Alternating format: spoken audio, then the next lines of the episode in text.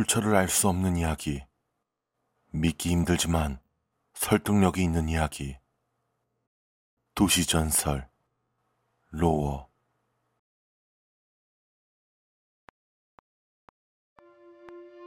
인간의 뇌는 고통이 극한에 달했을 때 몸에 대한 제어를 지속하기 위해서 엔돌핀을 뿜어낸다고 한다.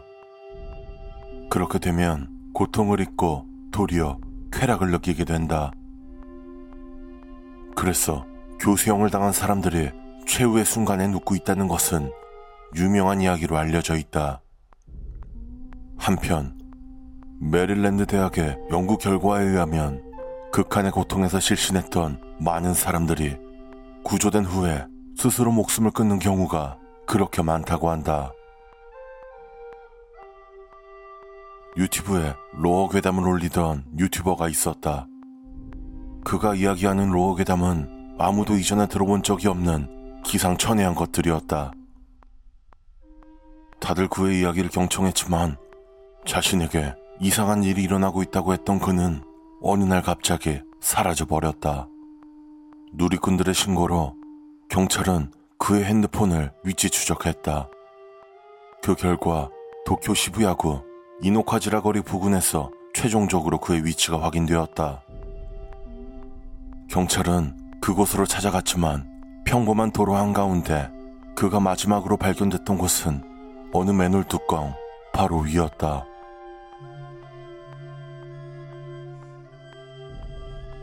영국인 지질학자가 폴란드 국경에 있는 한 마을을 조사하게 되었다.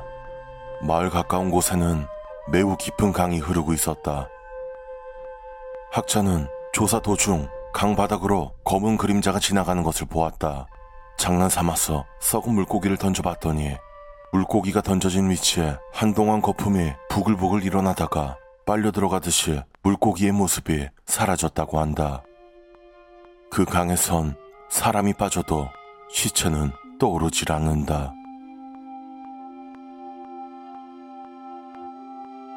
헝가리 미술대 부지 내에서 한 남자가 목을 메고 죽었다.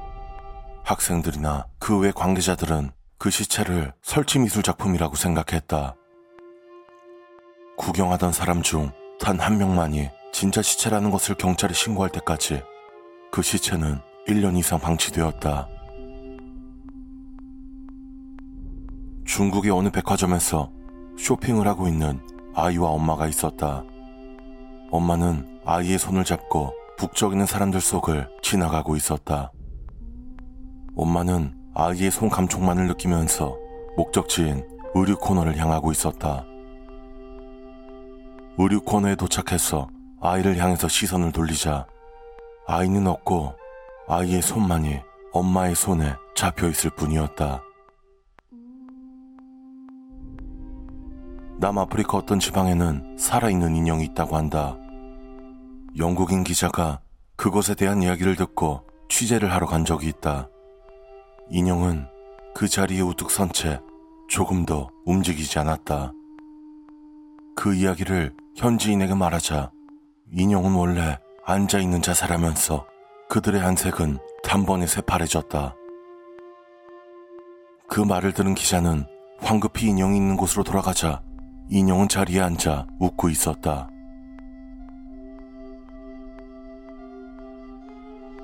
도쿄 시부야구 이노카지라 거리 부근에는 절대 열리지 않는 맨홀이 있다. 그런데 그 맨홀 안쪽에서 무언가 소리를 들었다고 하는 사람이 있다고 한다.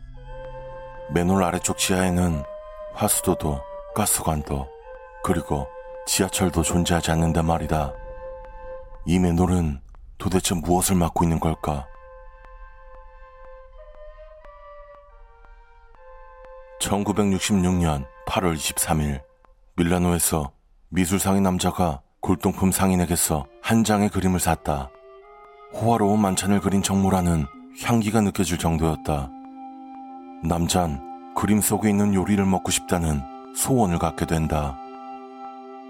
그러나 모든 요리사도 문헌학자도 그 요리의 이름조차 알아내지 못했다. 남잔 이 요리는 그림 밖에서는 존재하지 않는 것인가?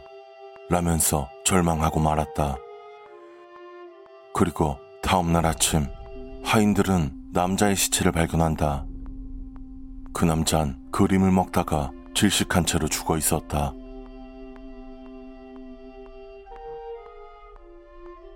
(1999년) 일본 도쿄에 정체를 알 수 없는 문이 있었다고 한다. 들어간 사람의 증언에 의하면 모두 하얗게 보여서 어디로 갈지 몰라 헤맸다고 한다. 어느 날 한 소년이 그 문에 들어갔다 나오겠다면서 그것을 실행에 옮겼다. 문에서 나온 소년은 겁을 먹은 상태로 굉장히 떨고 있었다. 그리고 소년의 상태가 진정된 후에 물어보니 그 문 속은 하얗긴커녕 온통 빨간색이었어 무서워서 도망 나왔다고 한다. 그리고 다음날 소년은 프랑스에서 시체로 발견됐다.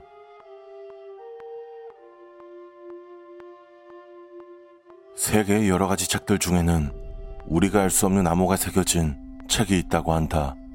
특정한 기구나 방법을 이용하면 그 책에 새겨진 메시지를 알 수 있다고 하는데 아직까진 진실이 밝혀진 것은 없다. 다빈치 코드에서 쓴 방법을 사용한다고 해도 사람이 손을 대거나 하면 언젠간 지워지게 되고 결국엔 알 수가 없게 된다. 그리고 만약 그 메시지들이 진짜라면 작가들은 우리에게 무엇을 경고하는 것일까? 한 남자가 음식점에서 스파게티를 먹다가 입안에서 새 조각이 나왔다. 그 새 조각은 꽤나 큰 조각이었다. 아마 면도칼 하나 정도일까. 게다가 날카로워서 자칫하면 베일 수도 있었다. 결국 그는 그 음식점에 항의해서 음식값을 환불받고 나왔다. 그리고 그는 갑자기 쓰러졌다. 구급차가 왔고 그는 병원에 실려갔다. 그리고 진단 결과는 급격한 혈중 철분 저하로 인한 빈혈이었다.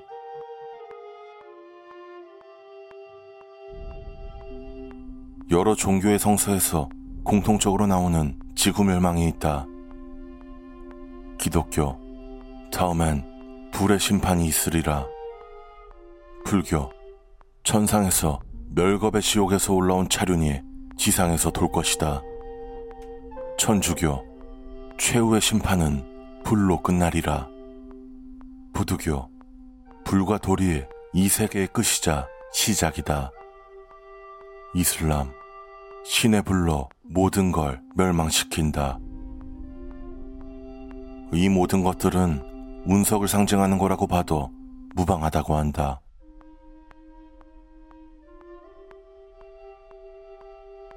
(1967년) 미국 어느 시골 마을에는 다른 곳으로 이어지는 문이 하나 있었다.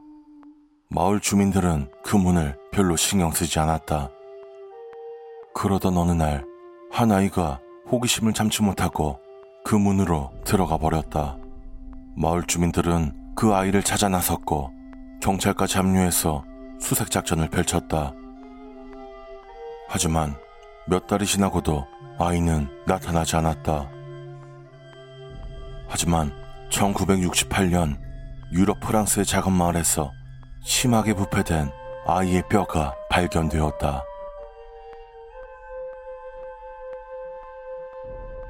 국립중앙도서관은 자기가 쓴 글이나 책이 누군가에게 읽히기를 원해서 책장에 몰래 끼워 놓는 사람들이 많다. 그런 책들은 책을 정리하고 총기를 낼 때 일괄적으로 정리하는데 1952년부터 모든 페이지가 까맣고 표지조차 없이 그냥 끈으로 묶여 있는 책이 꼭 한 권씩 나온다고 한다. 그 검은 책은 누가 무슨 목적으로 책장에 끼워 놓는 것일까? 잠꼬대를 심하게 하는 여성이 있었다. 그녀는 어느 날 잠을 자다가 꿈속에서 생전 한 번도 먹어보지 못한 진수성찬을 보았다. 평소 먹는 것을 좋아했던 그녀는 주저없이 음식을 먹기 시작했고 미각이 자신에게 주는 황홀함에 빠질 무렵에 갑자기 찾아오는 극심한 고통에 잠에서 깨어났다. 눈을 뜬 그녀는 정신을 잃고 쓰러졌다. 그녀의 열 손가락은 하나도 남김없이 무언가에 씹힌 듯이 뜯겨나가 있었다. 그리고 입안에선 비릿한 철분 향이 느껴졌다고 한다.